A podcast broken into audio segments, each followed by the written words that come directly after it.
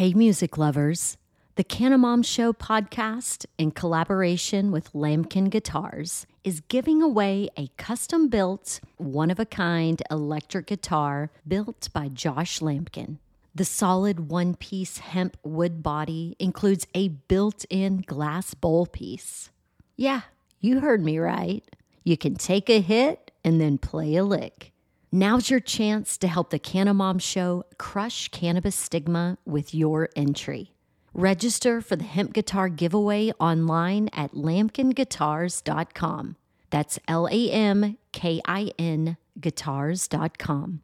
The drawing will be part of a 420 celebration at the Goods Dispensary in Somerville, Massachusetts, where the guitar is on display for the month of April. But don't worry, you don't have to live in Mass or be present to win. Visit lamkinguitars.com to scope out the hemp guitar giveaway details and entry form. You'll even find a video of what could be your guitar in action. L A M K I N guitars.com. If you're a cannabis business owner looking to expand into new markets and need guidance and support you can trust, consider Collateral Base a group that has done it before in multiple merit based and limited market states. Collateral Base was founded by an experienced cannabis attorney with highly educated consultants with master's degrees and years of experience in the cannabis industry.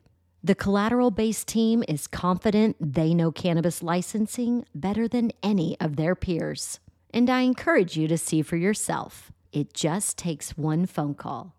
If you're ready to expand your cannabis business into new limited markets, contact Collateral Base today at 309 306 1095.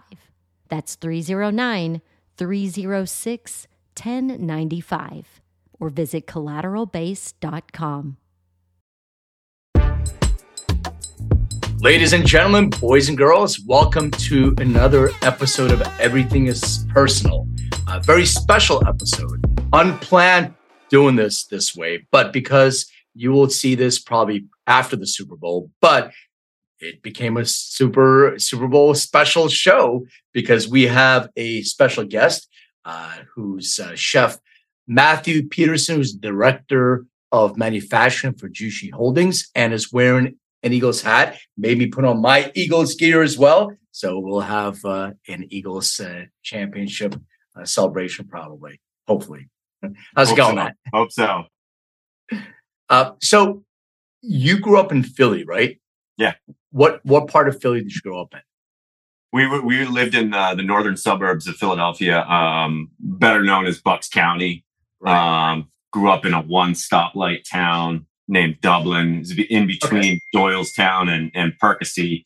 And um, yeah, it's a very small town, middle of nowhere. Um, you know, it's uh, very burb like, but we would spend a lot of time going down to the city and go to Veteran Stadium and, you know, watch the Phillies, watch the Eagles. Um, you know, I, I, was big into basketball when I was a kid. So we would always be at the Spectrum watching the Sixers. And um, yeah, I just, I have an insane amount of pride and love for the city that I, I come from. And um, yeah, it's, it's something I've carried with me and have transferred to my, my children and my wife even though she is uh, from New England, being a, a, you know Patriots fan most of her life. So uh, yeah, it's caused some conflict in our family, but hey, you know it's it's all in good fun.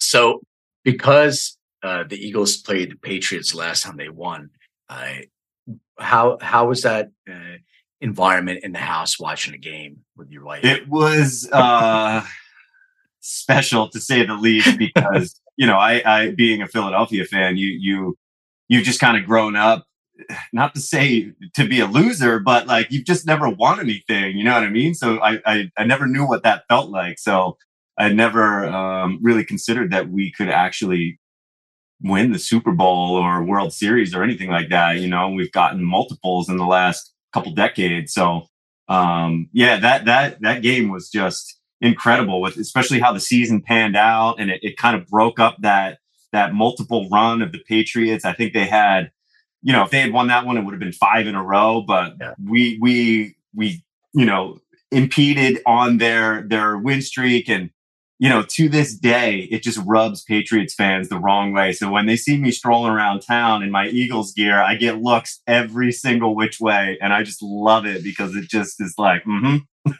yeah. Yeah. I love that too. That's, that's great. Uh, so yeah, I, I lived in uh, Bucks County. I grew up in Northeast Philly. Okay. Yeah. And, uh, and I went to high school in Philly. I went to three different ones, like uh, one in North Philly High School of Engineering and Science, but I graduated from Northeast High, and I went to Temple. But I li- okay. I moved to Bucks County, so I lived in the Holland Richboro area. So yeah, I, right. I know the area you're talking about.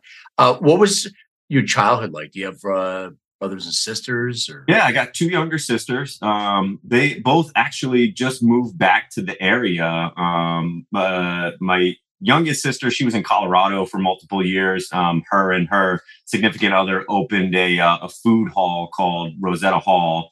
You know, it's, it's very much like Italy, um, but not necessarily Italian focused. So that's been a good success for them. And I think they moved back to the Philadelphia area to potentially open one of those locations.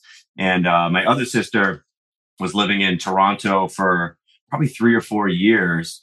Um, her husband um, is in cannabis research, psychedelics research, um, you know, alternative metals, fuels, stuff like that. So he studies the stock market and and those types of, of products and to to see where they go and you know just kind of learn more about them. So he's been a, a good resource for me in the cannabis industry. Um, but yeah, they they both moved back recently, and my mom kind of you know, was like, all right, well, when are you coming home? It's like, I think I kind of like where I'm at right now. You know, we we enjoy the New England area. You got the beach nearby, you got the mountains nearby. So, you know, um, yeah, my childhood was, um, you know, rife with craziness and and um, you know, getting in trouble with my friends and you know, just doing stuff you're not supposed to do. So, um, it, it it was tumultuous at times, but you know, no different from most other kids growing up in suburbs. Yeah. Yeah. You come from a food family, right? Yeah, for sure. So um, is it baking? Yeah, definitely baking. You know, I think uh, growing up in the 80s, um, you know, a, a, lot of the food was canned. You know, you, you, pulled most of your meals out of the out of the cabinet. And I, I think my mom, you know, did that to an extent here and there when she needed to, but for the most part, they were cooking from scratch all the time. So we always had something going on in the kitchen. And especially when it came to baking, and, you know, it was more so my mom's side of the family, my grandmother, her sisters. Um, when they would get together, man, we would have some some amazing spreads of desserts, and and um, you know, I always loved to bake at home, just making cookies, you know, Toll House chocolate chip cookies with my sisters, and I don't know, man. It uh, it just always struck a chord with me, and I, I think at a young age, I knew that I I enjoyed that. It was something that I really found a lot of comfort with, and um, it uh, it kind of blossomed from there. And you know, it's it's been really uh, amazing so far. It, it's been a wild ride. So you kind of went baking versus cooking right. And that's because uh, so this is my experience of baking. I love to cook, but baking, it's it's too like you have to follow the recipe. I, I like to freestyle. Yeah. Baking is like if you don't follow it to the T, you mess up. So was that yeah. part of uh, the attraction to that? Like I, I really can stick to this and then get out the product I sort of envision and then, and then freestyle within that or not necessarily in the beginning. It's like, um, you know, there aren't too many jobs for for people who want to do you know desserts or or baking or anything like that. Like I, am sure I could have found a job at a bakery, but um, ended up finding a job at a caterer as a dishwasher. Um, and you know, within a couple months, I was working in their prep kitchen, peeling shrimp, cutting vegetables, etc., and just realized that I was pretty good at it.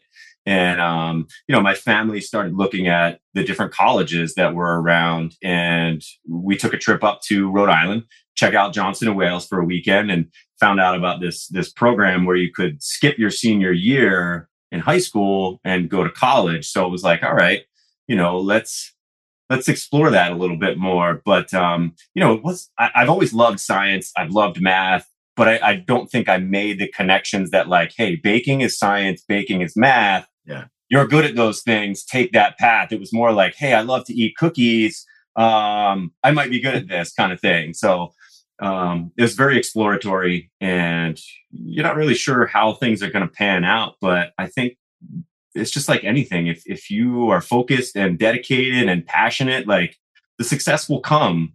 Um, and that is certainly true in my case because I just put my head down and I went for it. Um, I didn't know what I was going for, but um, I just followed the signs that were placed in front of me and and just tried to take opportunities when I could. And um, it's it's just been an amazing ride. And now to be in cannabis, forget about it. It's awesome.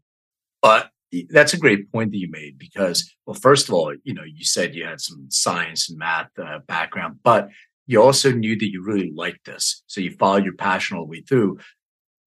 Part of it is, uh, you know, luck. Part of part of yeah. it is being self aware because right. a lot of people, you know, I know friends of mine who they picked up a guitar when they were kids and like, this is it. I'm not going to, I'm just going to play the guitar and do this forever. Right. or, you know, drums. I had a friend of mine who was like drums all the time. And his parents, after he finished school, said, You have five years. You either make it. If you don't make it now, you have to go into family business. And right. went into family business, unfortunately. And, but, you know, making it, he still has that passion for it. So being able to push yourself through those obstacles, you know, washing dishes, peeling shrimp, it's just there's a path but as long as you stick to that passion of what you uh, kind of connected to, that makes sense. A lot of people steer off their path because it gets. It's really true. And I see that a lot. You know, my previous job, I was a, a corporate pastry chef where, you know, I was responsible for multiple properties and we would see so many kids coming through the college system that just didn't get it for whatever reason. You know, maybe they were jaded in, in college or, or whatever, but you know the work ethic was just kind of lacking and and a lot of them just assumed like oh well i've got a degree i'm a chef now. Like no that's not how it works and then when you explain it to them in a reasonable manner objectively they like still didn't get it and it's you know it, that's the thing about the culinary industry is it will chew you up and spit you out without any question like it, it does not care who you are where you come from um, and I think that's a really unique thing about it. I'm sure there's other industries like that, but um, yeah, cooking is is very much uh, uh, about emotion and and um, what you put into it. It's not the most conducive uh, industry for family, though, because no. I had a couple of my my friends are chefs, and they're like sixty hours a week, and and there's levels of stress and all that stuff. It doesn't you know, then there's substance abuse and drinking and all these oh, yeah. like side effects that I see. Rampant. Uh, exactly. Yeah. It's, and it's so uh, let, let, me just back up before I jump yeah, into please. that. After, after uh, college, was it Morimoto that you went to work at? Yeah. Uh, Morimoto, uh, for Iron Chef Morimoto yeah. in Philadelphia. That was, um, man, I, I, I never expected to get that job, you know? I, I, I was gonna, uh, I was going to ask you because because so I have a little bit of experience there. I have a friend of mine who had a restaurant in in Philly uh, called Kisso, and it was a sushi restaurant. If I remember correctly, it was on Fourth and Race, and okay. he, great sushi. And then he said Morimoto was uh, after you know he wanted to open up a restaurant. He was traveling around the country and meeting with sushi chefs that he sort of respected or whatever to ask him how's the scene there and he went, met with Alex and he, and he said to him, you know, Philly, it doesn't have a huge sushi at that time. It, it wasn't no, it huge.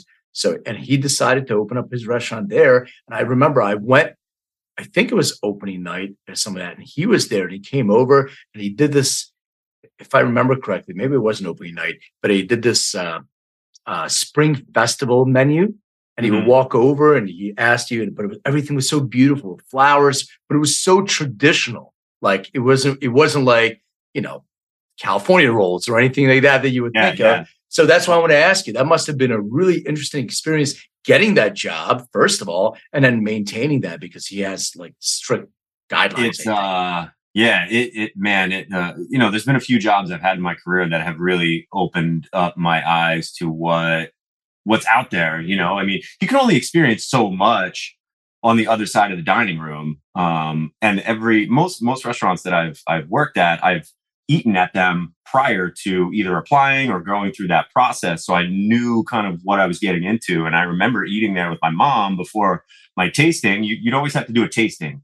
where you do an inter- initial interview and then you go and you cook three, four, five courses for their management team. And then they would taste your food and critique it right in front of you. So, you know, my mom and I are, are sitting in Morimoto and we're just, you know, we, we bought every single dessert. We bought a bunch of stuff off the menu and I'm just looking at her like, I can't make this stuff. Like, I, I, I don't know how to put wasabi in a tiramisu. Like, that's completely foreign to me but I, I, I just took what I was good at and I put my own little spin on it. And, you know, it, it, ended up winning them over and, and they offered me the job. But man, it's so intimidating when you're around people like that because one, they have, you know, decades of experience on you. And two, they just come from a, a different part of the world that I didn't necessarily understand. So, uh, working with all the sushi chefs, like that was really, really so cool. Just see how regimented they are. Like I thought I was regimented in what I did, but watching these dudes, like they took it to another level. And man, it really instilled a precision and an understanding in repetition and, and, you know, being comfortable in doing the same thing day in and day out. Um, really, really eye opening experience. And, but then when like Morimoto would come into the restaurant, man, it would just elevate things to another level and everybody be on edge. Like, yeah. It was, and it was the same thing when I worked for Daniel Boulud. Like he would come into the kitchen and, it, you know, it was like a bomb went off. It was like everybody's running around, scrambling, trying to put things together. And yeah, working. Um, for, that's in Daniel, right? Yeah, Daniel Boulud. He owns. Yeah, and then, uh, and then there was another one. LaRue was did you work at uh, am I pronouncing it right? Uh, there was a restaurant called LaCroix. La Croix, that's Philadelphia right. also. Yeah. That's so right. I went there after Morimoto. Um, so Morimoto was very Japanese focused and then La Croix was uh, French focused, um, which is, you know, more of my wheelhouse. But um, man, I, I loved learning all the stuff at, at Morimoto because it was just a whole different world of flavor and it was just awesome. The, the combinations, it's so interesting that you, you, mentioned putting wasabi in your dessert. Like who would think of that stuff? And then, and then the, the regiment of, as you said, doing the same thing over and over with pride, but there's yeah. rules to that stuff. I, I, watched this documentary on the sushi chef uh, and uh, they were saying every little thing, like, like even the way your chopsticks have to lay they lay parallel, not not this way like we do yep. a perpendicular in in, a, in, in America. And you can't uh, if you dip your fish in soy sauce, you don't you don't dip it rice, you dip it fish side, and you can't like you can't dr- make it drip. Yeah, so yeah. You, you you dip it and then you eat it. If it drips, it drips. That's a, it's impolite to do that. All these yeah. different rules. I was like, wow. So not only you're cooking with crazy different flavor mix, but you have to maintain a certain you know process and rules to to that cooking, right? The traditions are um, really really interesting and and you know leave you pondering at times, but also being like, all right, well they're onto something because you know the Japanese have had this amazing culture for centuries. And you know it's something i've always looked to with respect um, but to see it firsthand like even these guys sharpening their knives every single night like the same way they'd all go to the same station and and they would all do it the same way and just learning from them in that manner was like okay i'm ready for whatever challenge comes my way. If i can work with these dudes like i got anything. So, so how how important is like the aesthetic of a dessert, you know, versus the flavor. Almost, almost more important than the flavor, honestly, um, because people expect desserts to look great, and if they don't, um, it kind of fails. You know, it, it could taste good, um, but if, if it can, if you can have the combination of of aesthetics and flavor, like you've nailed it. There, there's. Uh, I'm trying to remember the guy's name. I think his name is um, Omri Omri, uh, French chef. He had a he had a show on Netflix uh, uh, where he he's a chocolatier. He makes all okay. these crazy. Oh, things. Amaury Guichon. Amaury, yeah, yeah Amaury yeah, yeah. Guichon, yeah. Man, wizard. Wow, unbelievable stuff. Like you don't even care how the food tastes. Like you don't care, but the shit that he makes is like holy shit. It's on a different planet. Like it's it's it such really an art is. form. It is. Yeah. He, he, I think is a sculptor first, but knows how to manipulate chocolate and, and put these different forms together that look very much like the real thing. It's really incredible. So after, uh, I think you were working at Daniel in, uh, in New York. Yeah. How did this top chef desserts? How did that even happen? How did that come around? They actually came to me. Um, I, I, when I heard about the first season coming out, I thought, you know, maybe this could be something I would want to go after, but I wasn't sure. I wanted to see how the first season went. And and after watching the first season and talking with friends in the industry, it was like, man, that was a shit show. Like, I, I would never go on that. That's a complete disaster. I can't believe some of the things they've had to do. But uh, I heard they were casting for the second season, and I knew they were having trouble finding the talent that they wanted. And somebody from their recruiting agency called our hotel because you know they're looking at the cities, so they're like, okay, well, who's at the top restaurants in these cities? Let's call them up. Um, and that's basically what happened. So our the PR agent for the hotel came and said that they were interested in in casting me. Would I be interested in doing that? And you know, I gave it some thought. I said, why not? Let's go for it. Um, you know, so you have to submit all these application videos, you know, and there's a stress test and there's all this stuff that you have to go through. Wait, and, wait, there's um, a stress test? Oh yeah, oh yeah. They so, put me on a treadmill and tried to make me pass out. Man, they wanted to see what. They just wanted to see how you do under pressure. Was that it? Yeah.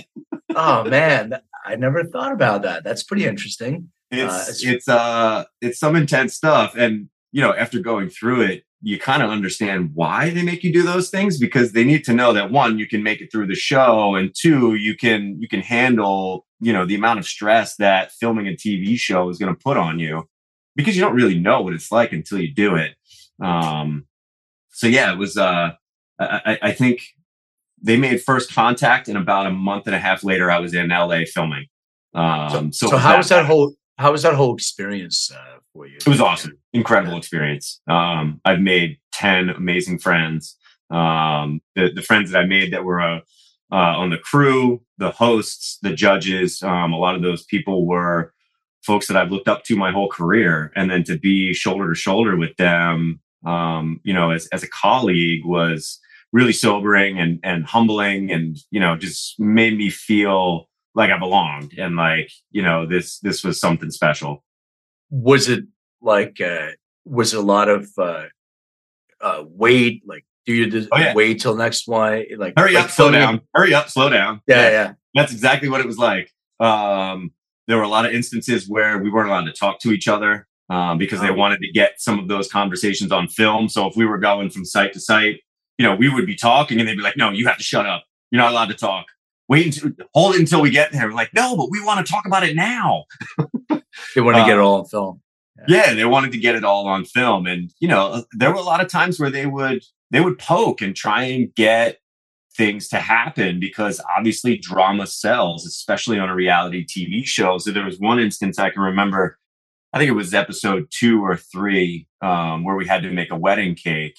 And I was really unhappy with how my cakes came out. So I dumped them in the trash and I started over. And I remember immediately the film guy had his camera in the trash can and the, the producer was in my face, like, why'd you throw that out? And I was just like, I wasn't happy with it. And they kept poking me.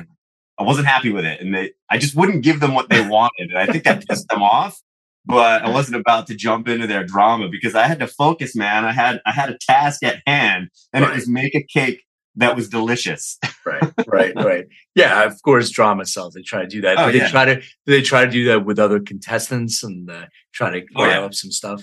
Oh, absolutely, absolutely. Um, yeah, I think they would partner certain people together to see what things would happen, and you know, I think we were uh, we were a group that weren't necessarily into the drama. We were there for a reason. So I think in some ways it it kind of had the show, you know, a little bit flat feeling, um, which is why I don't think they did a third season after that. And you know, dessert shows are very hard to film and produce. I think Food Network has kind of figured out a formula with their holiday baking championships. Like that really works. But I think I think with the format of Top Chef and how that show is is constructed, it doesn't really work for a dessert themed um, approach.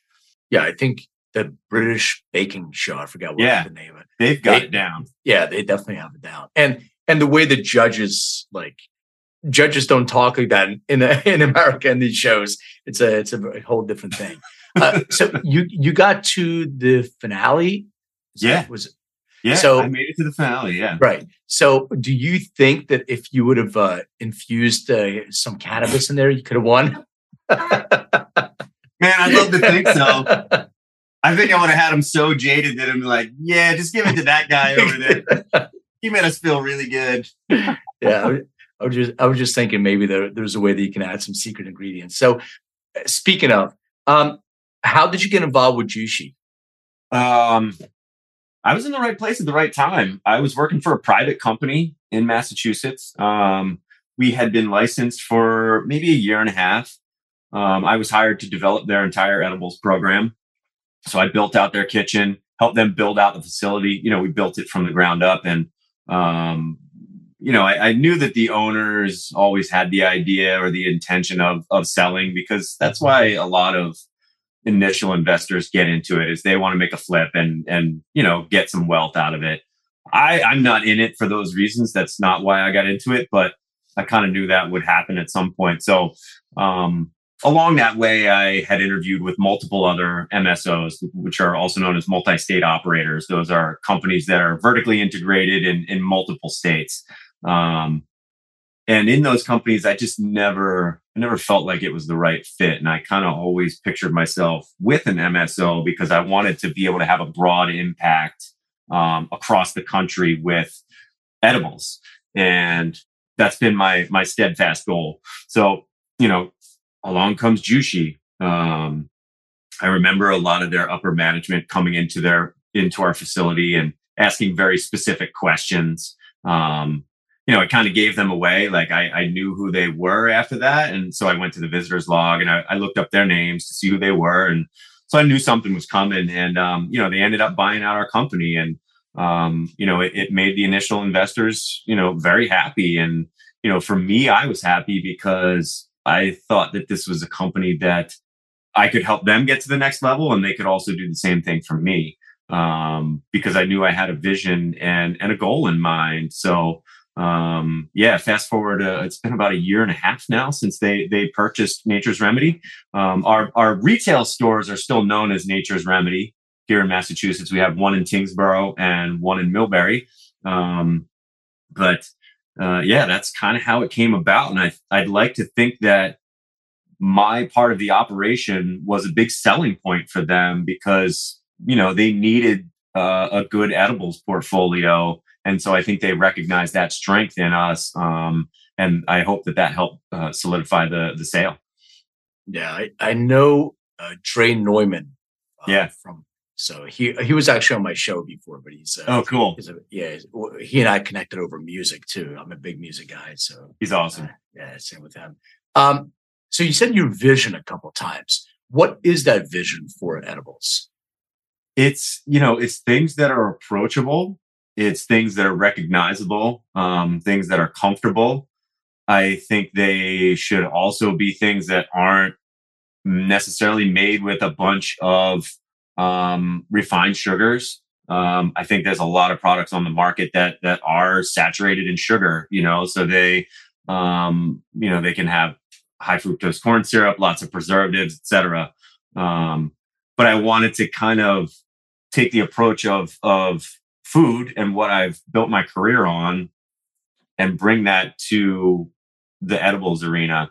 Um, and certainly there's there's tons of products out there that are similar to what I do. I'm I'm I'm by no means making anything exclusive or unique or um, anything that that isn't in another market. But I think what we do differently though is we use the the best ingredients we can possibly get and and treat them with respect and you know uh, manipulate them in a very personal way so that you know what our intention is in the beginning is reflected as as a finished good um, as a packaged product. Um, you know and that's kind of the the overarching theme um, for our product line. And then also you know everybody who works in our kitchen and our extractions department they all share that kind of um, mentality and focus um, and and love for cannabis. Um, yeah it's uh there's a lot to offer out there, and I think we're just scratching the surface.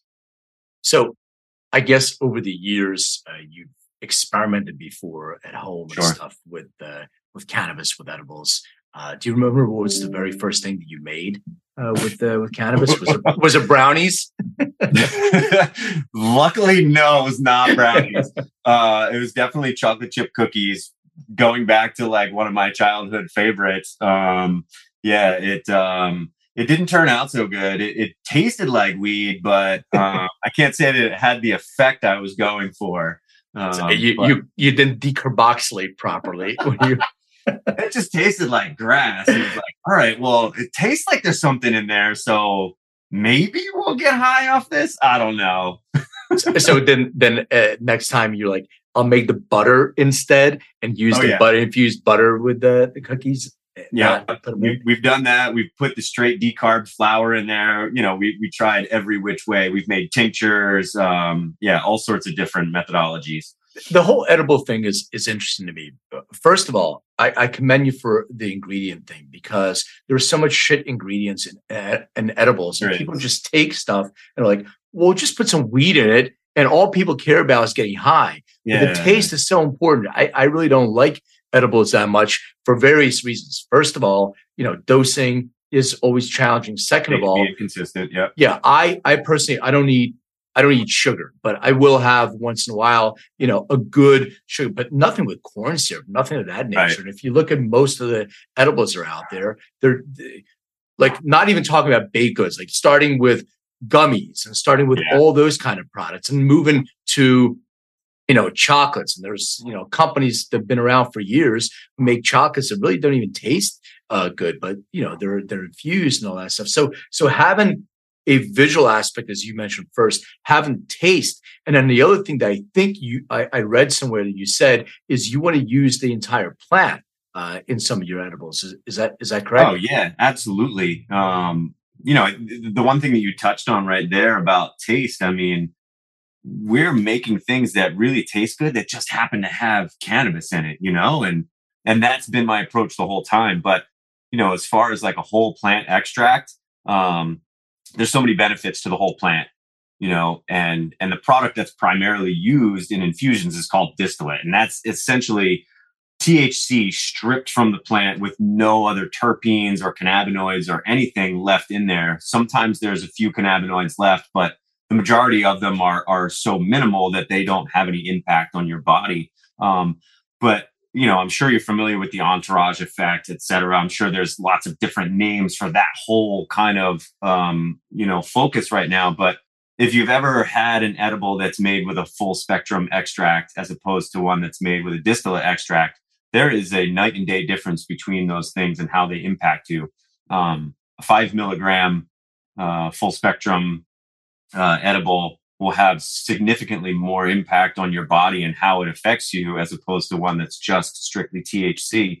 And the unique thing about that is you can tailor those edibles to have a specific effect for somebody who wants something that's going to help them sleep or something to help them relax or focus or you know feel energetic all of those things can be brought to the forefront by uh, sourcing cultivars that that carry those traits. Um, and then when you know you just get all that flavor. A lot of people don't like the the taste of cannabis and food, but for me, I, I love it. I, I think there there are a lot of synergies there. And you know when you find things that grow together, they taste good together. Um, so it it it just I don't know. It, it's it seems like a no brainer to me. So I I really want to push that going forward using products like rosin um, made from bubble hash. Um, you know, we could even just keep it simple and and do um, you know a simple RSO, um, something like that. It, it can really be beneficial in so many different ways. I think the biggest challenge that you you hit on is taste, and when yeah. you're using uh, you're using flavonoids and you're using terpenes, and then you have ingredients not complementary to that specific profile, it actually enhances the taste that you may not want to enhance. And most people are making edibles. They're not necessarily chefs or pastry chefs that then are using cannabis as one of the ingredients. So I think that's one of the challenges. And it's much easier to use you know, an isolated molecule like a distillate because you don't have to worry about taste. Or they start making it and then they're, well, let's let's use some bitter blocker, let's use this, let's use that. And now you're starting to get into chemicals and it defeats the whole purpose of using this as a therapeutic plant. It's just another way to be able to consume that where people want something that tastes good and actually, as you mentioned, has an effect. Yeah, I, I agree hundred percent. You just have to do the research and and try and find out what flavors complement each other. It's like creating a, a dish of food that doesn't have cannabis. Like mm-hmm. you know, I wouldn't put asparagus with my chocolate. Those things aren't complementary of each other. So find things that complement the the dominant pro, um, terpenes in that plant and and bring those to the forefront, and then you'll have this synergy that is just like magic when when you eat it, you know, or smell it. Like there's the taste is all smell, you know, it's not necessarily all in your taste buds. There's a, a olfactory thing going on there. So if it smells good, chances are it's going to taste good. I wouldn't I wouldn't say that of cheese all the time because there's some funky ass cheese out there. The worst Ooh. smelling the worst smelling cheese is usually the best. Absolutely. Et plus, hello. um, so yeah, I'm really focused on that going forward. You know, we just got some bubble hash equipment installed in our facility, and I'm really looking forward to putting all the different strains in there that we can possibly get our hands on and washing those and pressing them into rosin and then putting that into an edible. Um, because this is all exploratory for me too. Like I don't know what what Northern Lights chocolate would go best with. I have no idea. I know that Northern Lights is spicy, so I might like something a little bit on the uh, you know on the sweet side. Is it uh, spicy because it has a lot of beta caryophyllene in it? Exactly. Yeah. So that that's exactly what this this mindset, and I'm glad we're talking about this because I, I want the whole industry to listen to that this plant has flavor profiles that are specific to those terpenes and flavonoids, and yeah. understanding that you know it's spicy, maybe uh, spice and maybe add some more pepper. I don't know. I'm not I'm not a, a baker, but I'm saying that the complementing those kind of uh, ingredients and putting them together makes a lot of sense. The plant itself tastes and smells different. Every single cultivar does, and I, I think people just you know it's easier to strip all that out and, and throw it into. It is, and it's kind of sad in a way. You know, I, I we're we're we're not doing our best job um, servicing the plant and and everything that it offers. You know, in fact, we're doing it a disservice. And I'm not saying that there isn't a place for distillate or anything like that, because there certainly is. Not everybody likes the taste of cannabis with their food, but I think if we approached it differently and and tried to make those things complement each other, perhaps those folks would have a different impression at that point. Um, so a couple of questions about the actual, uh, you know, what you're actually making. Uh, yeah. So you're making, are there chocolate bars or what are the some of the the desserts that you're or the edibles that you're making? Yeah right now we um we're making four different types of of fruit chews. They're pectin based they don't have gelatin in them. So um they're vegan. You know they're made with all natural fruit puree from france um single origin fruits um the best of the best. Um you know, they are made with refined sugar, but I'm trying to make a move to go to organic sugar so that we're at least, you know, being sustainable for, you know, the forests and all the agriculture. Um, two of those, no, three of those have added um, isolates in them. So CBD or CBN. Um, one of them is a one to one. They also have um, different mixtures of terpenes. So they're kind of effects based um, products. And that is really fun too. I, I wish they were cannabis derived terpenes. Um, they're not, but that's okay. That doesn't mean that they don't have the same impact and value that, you know, cannabis derived terpene would. Um, but I think they enhance the flavor, number one, which is the most important to me. Um, and number two, they actually taste really good. You know, you, you, mm-hmm. I think because we're using natural fruit puree you're getting a different mouthfeel, you're getting a different flavor profile, and those things together can mask the flavor of that distillate without having to use a bitter blocker, as you mentioned. Yeah. Um, as far as the chocolates go, you know, we're using um, chocolates sourced from France. Again, single origin chocolates. Um, these are responsibly sourced. Um, Valrhona has been in business for decades, and they're definitely at the forefront of of uh, commercial chocolate produ- production. Um, they take care of their farmers. They take care of the land that those farmers are, are responsible for. And you can really taste the terroir in their chocolates. Um, you know, the, the, my favorite one is their guanaja. That's that's what we would call our dark chocolate. So that's a seventy percent chocolate. It's got really nice notes of of red fruit. It's got a very bitter finish to it. It's very clean, very strong cocoa flavor up front. Um, you cannot taste any cannabis in this chocolate at all. Um, and for good reason. I mean, it's it's a really magnificent chocolate and it allows the flavors of the chocolate to shine as opposed to, you know, somebody else's product who might use like a coating chocolate, which isn't really chocolate. Um, yeah. it's like brown colored wax that has like flavor in it. Um, you know, and the majority of producers are, are using that. Yeah. Um, but we just came out with a mint chocolate bar that uh, is was inspired by the Andes mint bars. Um, so it's a blend of milk chocolate, it's a blend of white chocolate. We put some vanilla bean in there, um, really, really nice vanilla bean. And we're using a, a natural um, mint extract in there. And it, it tastes like an Andes mint. It has the texture of it. Um, we're really uh, excited about that one. Yeah, I love that. I, I, I know what you're talking about because I went to Hershey University with my daughter. Oh, yeah. I was taught all about it. I got a certificate and I was taught that white chocolate is not really chocolate. No. Nope. So it was all sugar and milk. But yeah, dark chocolate is definitely the way to go. Uh, being part of an MSO and, and having so much care for the products that you're, you're creating, how do you maintain consistency and standards across, you know, different states? Um, well, that's actually a great question. We're getting ready to launch our products in Virginia very soon. They have uh, the second floor of their production facility getting finished out. We've got a bunch of new equipment in there.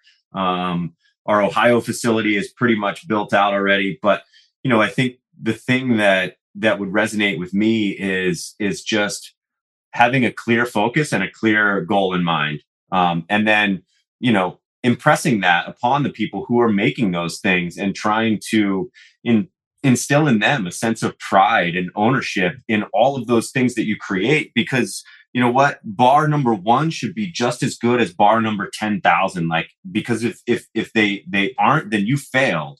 And i'm sorry to say that but that's the truth. So you really have to to have a passion and and a love for what you're doing because one it is very repetitive you're doing the same thing over and over and over. But for me, I find a sense of comfort in that and knowing that somebody's going to benefit from having this chocolate bar. It's going to make their day a little bit better or ease their pain or whatever it is. But, um, you know, consistency, follow through, and, and holding people responsible for their actions are really how you're going to get the best out of them.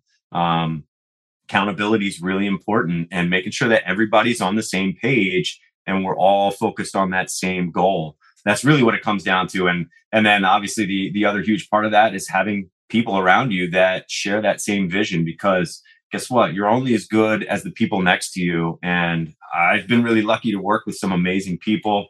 We have an amazing team in Lakeville, um, both in our, our infused products department and our extraction department. They're all super passionate. And uh, it just makes my job a lot easier because you know I, I, get to feed off of them and they get to feed off of me and and together we we get the job done yeah and i think if i can make a suggestion if you don't mind that Please. that that pride in doing something over and over you mentioned Morimoto so finding the people that can actually take pride in the journey in the process yeah. and connecting the same outcome now you don't have to do anything because everybody's accountable for their own piece of it because they know that it's going to do X, Y, and Z, and you take pride in the process. And I think uh, you know some of those amazing Japanese chefs, and uh, they yeah. they've been able to instill that in everybody with that sense of pride. Hopefully, we can you know replicate that. that yeah, yeah, I hope so. I I'm reminded of um you know, a, a, little quote from a chef that I used to work for. And, you know, he, he's, I remember him saying, Matthew, we, we have a really intimate relationship with the people that we make food for because they put that food in their body.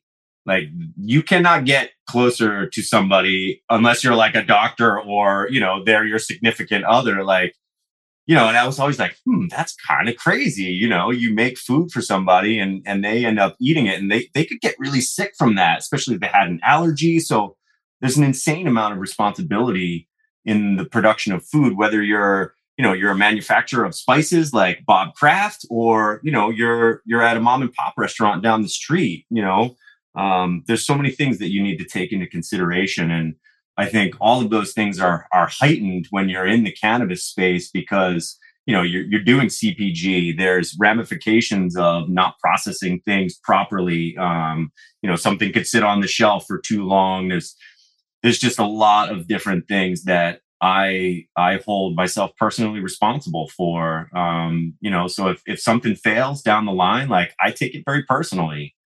What's your favorite dessert to make? chocolate chip oh, cookies, God. I bet. I bet it's chocolate chip cookies.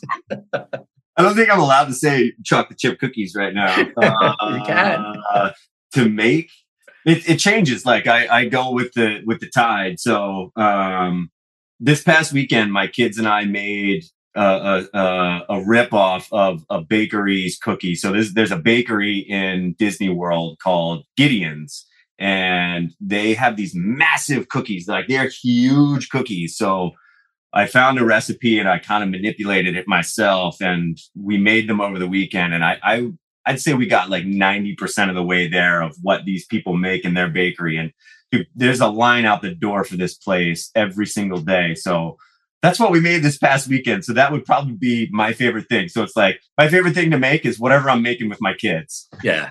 That's well, all right. So what about what's your favorite dessert to eat? Oh. And would you order like if you go to a restaurant, do you order dessert and then uh, absolutely, uh, and then do you, do you do you then eat it while you're critiquing it as well as you're eating it? Unfortunately, yeah. Sometimes people don't like to dine with me because I'll just be like, oh, they did that, or oh, there's a fork on the floor. Oh, that linen is not uh, ironed properly, or you know that that waiter's uniforms aren't creased right.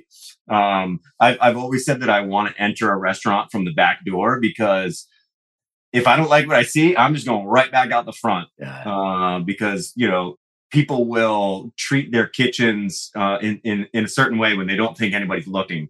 Um, so I, I, would say my my favorite thing to order would probably be like either something very traditional.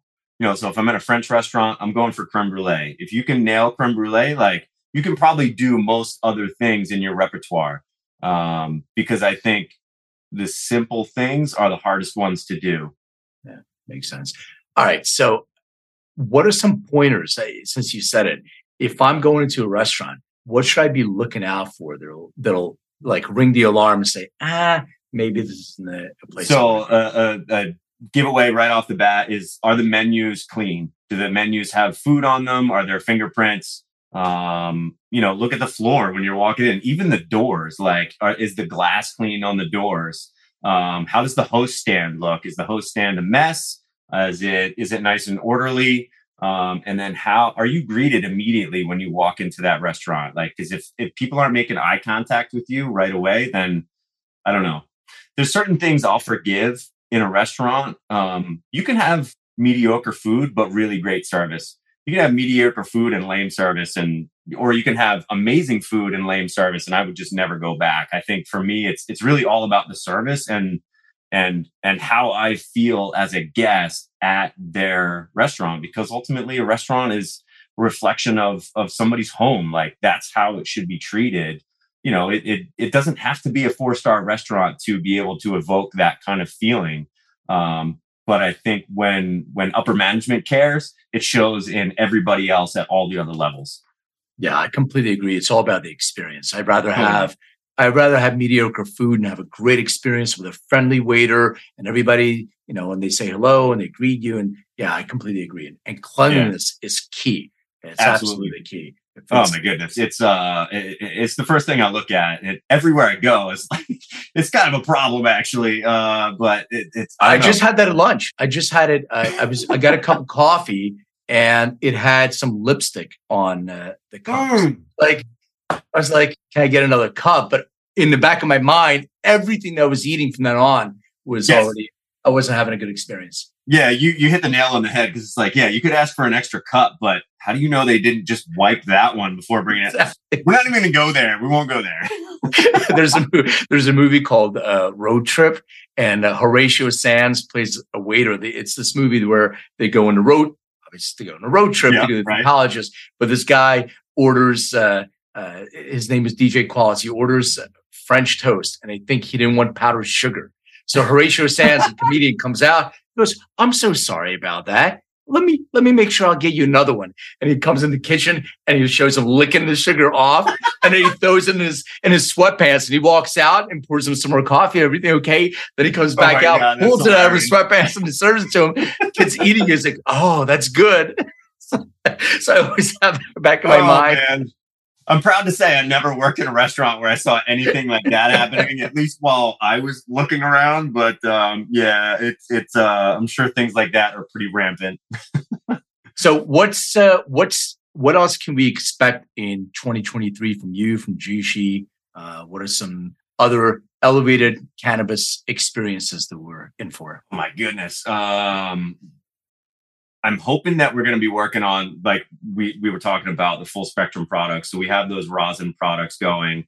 Um, that's where I'd really like to focus because I think you can put rosin in, you know, any type of food product. So, you know, I know there's some, been some talk of like pressed tablets, kind of like sweet tarts. Um, it's a product that that Jushi had at at some of their other sites, um, you know, a year or two ago. But you know, we we pulled the plug on it because we wanted to reformulate it and just kind of refocus those things. And you know, we're obviously rebranding Tasteology with with my products. So um, you know, I think we're going to look to that area as well. Um, but just doing things I think that are more in line with a full spectrum product and utilizing the cultivars that each different um, production facility is going to have because we don't have in Massachusetts what they're growing in Ohio or Nevada, for instance. So I think that's where we can really find some um, some variability in our offerings. And then, you know, I think the other thing I'd love to do is do some regional products. You know, things that are unique to the specific area where these stores are, because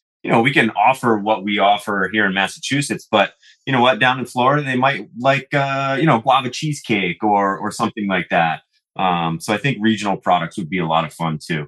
Yeah, I, I love the idea of first of rosin. I think is one of the best ways to consume cannabis because Agreed. you actually, you know, you're maintaining the integrity of the whole plant. It's delicious. Yeah, it's it's a great way to consume. Uh, the one thing that I would I would say is, and you mentioned it briefly, therapeutic products. So Yeah. a lot of people have a lot of challenges with edibles uh, to begin with. Not only are you getting the 11 oxy hydroxide conversion in your liver when you consume, some people are predisposed to, you know, stress reactivity, anxiety, all these different things. And when you consume an edibles, it's a different experience in, in your body uh, after it goes through your liver. So having products as you mentioned, one to ones, something of that nature, because there really aren't a lot, and especially when states go recreational, like I'm in California, they start forgetting the medicinal products. So we have people that need a medicinal product. They come in and you have as many concentrates you probably you have shatter, you have you have all these different things, but there's a little tiny shelf for you know more more medicinal therapeutic products. So having Right. you know those one to ones or having those specific uh, kind of products or maybe lower uh, THC for some people, uh, love to see uh, you know products like that too. Yeah, I would agree. Um, there's certainly a lot of space out there to make products that that you know can appeal to a broad range of customers. Um, you know, I, I make a lot of my own lotions and stuff at home, CBD based or THC or a combination thereof. And um, a colleague of of mine was just mentioning the other day. I made him, you know, just a simple salve with some beeswax, coconut oil, and and um, full spectrum CBD extract and you never really know how those things are going to help somebody. Um, you know, when I I mean that in referring to the potency of it.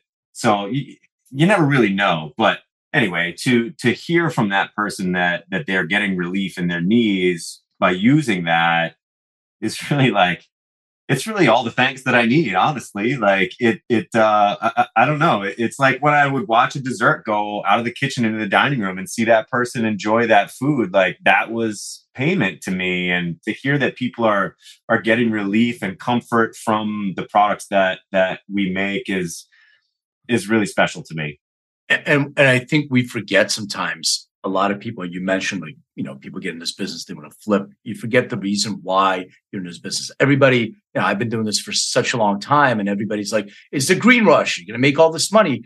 It's not and it never was you know for some people that that you know there's outliers but it's about what you just mentioned the outcome. Like, you, what are you in this for? You're you're helping people to feel better in some way or another, whether they use it as you know, quote unquote recreational. I don't even like that word. Uh, you're using it, it for fit. yeah, you're using it as an adult for whatever reason you're using it for, or using it for a therapeutic purpose. That outcome of somebody saying, "Thank you, you helped me," or "This helped me with my headache," or "This helped me with my knees."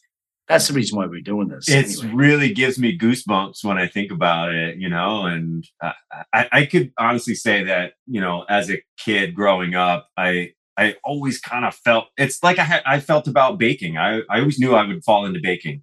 I didn't know I'd be good at it, but I just knew that that's kind of what I wanted to do. And I think in the back of my head too, I, I always knew I'd end up in cannabis.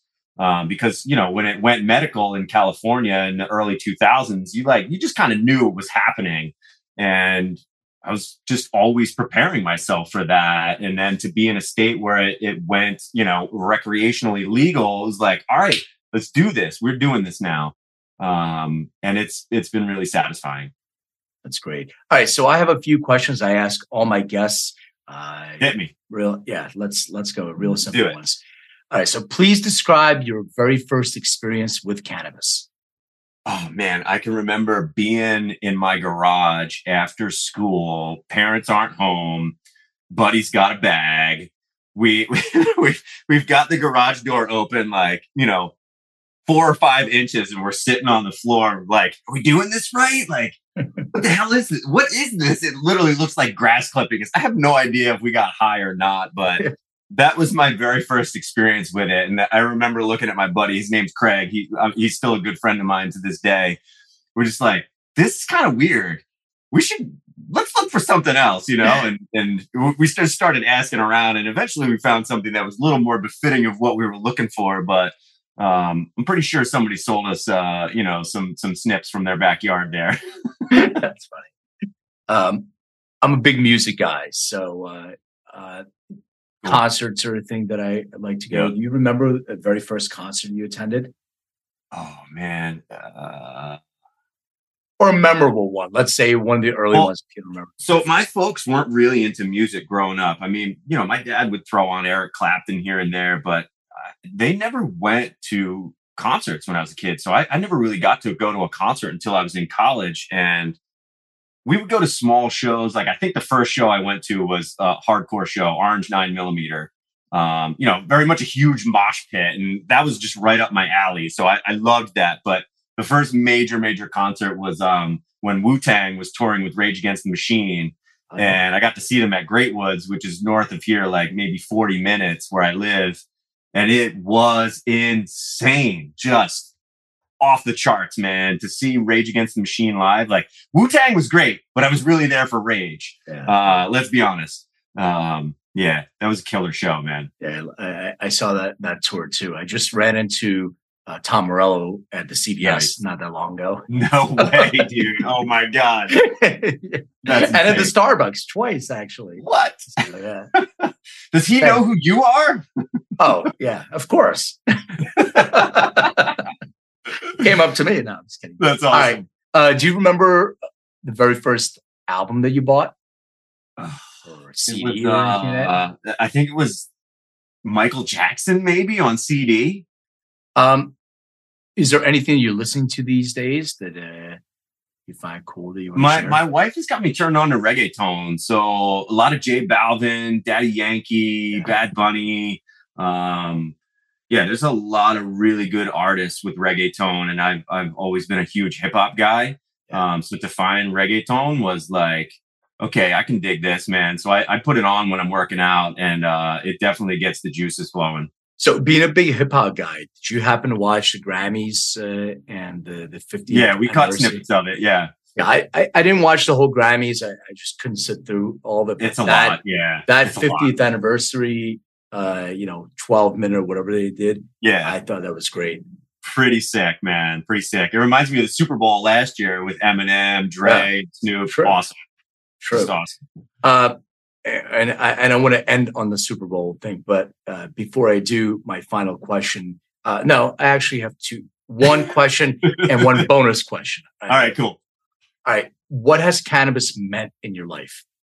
Oh, man that's a really um, it's a it's it, there's an elaborate answer, but you know, cannabis has really been a savior for me in that it's it's given me another platform to work on. You know in in restaurants and fine dining you kind of hit a ceiling. There's there's not too many other places to go aside from owning your own restaurant. Um, but i think cannabis has been able to give me a different voice to use which is really special to me. And um, it's my my wife has some pretty serious health issues and for cannabis to help her through those things um, and seeing them firsthand like things that i've made uh, uh helping her sleep is just amazing it's uh, it's absolutely amazing and i'm i, I couldn't be more uh, grateful for for what i have and where i'm at right now and then and then thinking about the future um, yeah, cannabis has afforded me um, a lot of things, and and and and they're all very personal. They're not they're not like tangible things. They're like you know just just very personal feelings and and emotions. Yeah, that's beautifully said. All right, bonus question. Please describe what your room looked like growing up. it was it was definitely pictures of Charles Barkley, Michael Jordan, um, yeah, it was just all basketball gear because you know I was a basketball player growing up. Um, yeah, I can I can picture my saxophone in the corner, life size picture of Jordan, life size picture of Barkley, uh, and then just like a bunch of science experiments on the shelves. all right, so what's going to be the score of uh, the Eagles winning the ah. Super Bowl? I, am calling I'm calling it for the Eagles 27-20. Close game. Uh, you think it's going to go? It's going to be close towards to the end, right? I, you know what? I, I'm hoping for a good game, but I thought the same thing was going to happen in the NFC Championship. I thought that was going to be a close game. I thought whoever had the ball at the end was going to win. And man, that did not happen at all. We demolished that team. Well, same I, thing I, with the Giants. We came out yeah. the same thing. I thought the Giants. I thought it was going to be NFC East matchup. We know each other is going to be a close game, but totally crush that I thought the Giants too. were going to come out swinging because they were they had momentum on their side the last three four games. They had taken that win from us. I think the second to last game of the season, and you know it it it looked like momentum was in their favor. And hurt, you know, Jalen was like questionable. wasn't sure if he was 100. percent Hadn't played enough lately, so it was like I was kind of nervous about playing the Giants, honestly. Um, and then it was over. It was like okay. 49ers, what's up? What's up? Best defense in the league? Who? Yeah, and uh, Haason Reddick went to Temple, which is my alma mater as well. It's super. I cool. love watching that dude play. He yeah. is just a madman. Yeah. Well, 27 20, I, I, like that score. Andy Reid has to give Philly a Super Bowl. He owes us. Not just hanging. He, he did. owes us one, right? He built us up for years and then just bailed on us. I hated to go, though. It was time. All right. Uh, Matthew, where can people contact you, find out more about Jushi? Um, yeah, you can find us at tasteology.com. Um, I don't partic- uh, particularly partake in social media, so I'm not super prevalent on Instagram or anything like that. But um, yeah, you can find us at tasteology.com. Um, you can find me on LinkedIn. Um, yeah, I'm around. Thanks so much for doing this. Really appreciate it. Dude, thank you, man. It was a pleasure to meet you.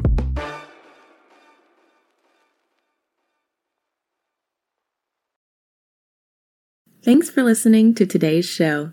To check out more great cannabis podcasts, go to podconnects.com. Here's a preview of one of our other shows.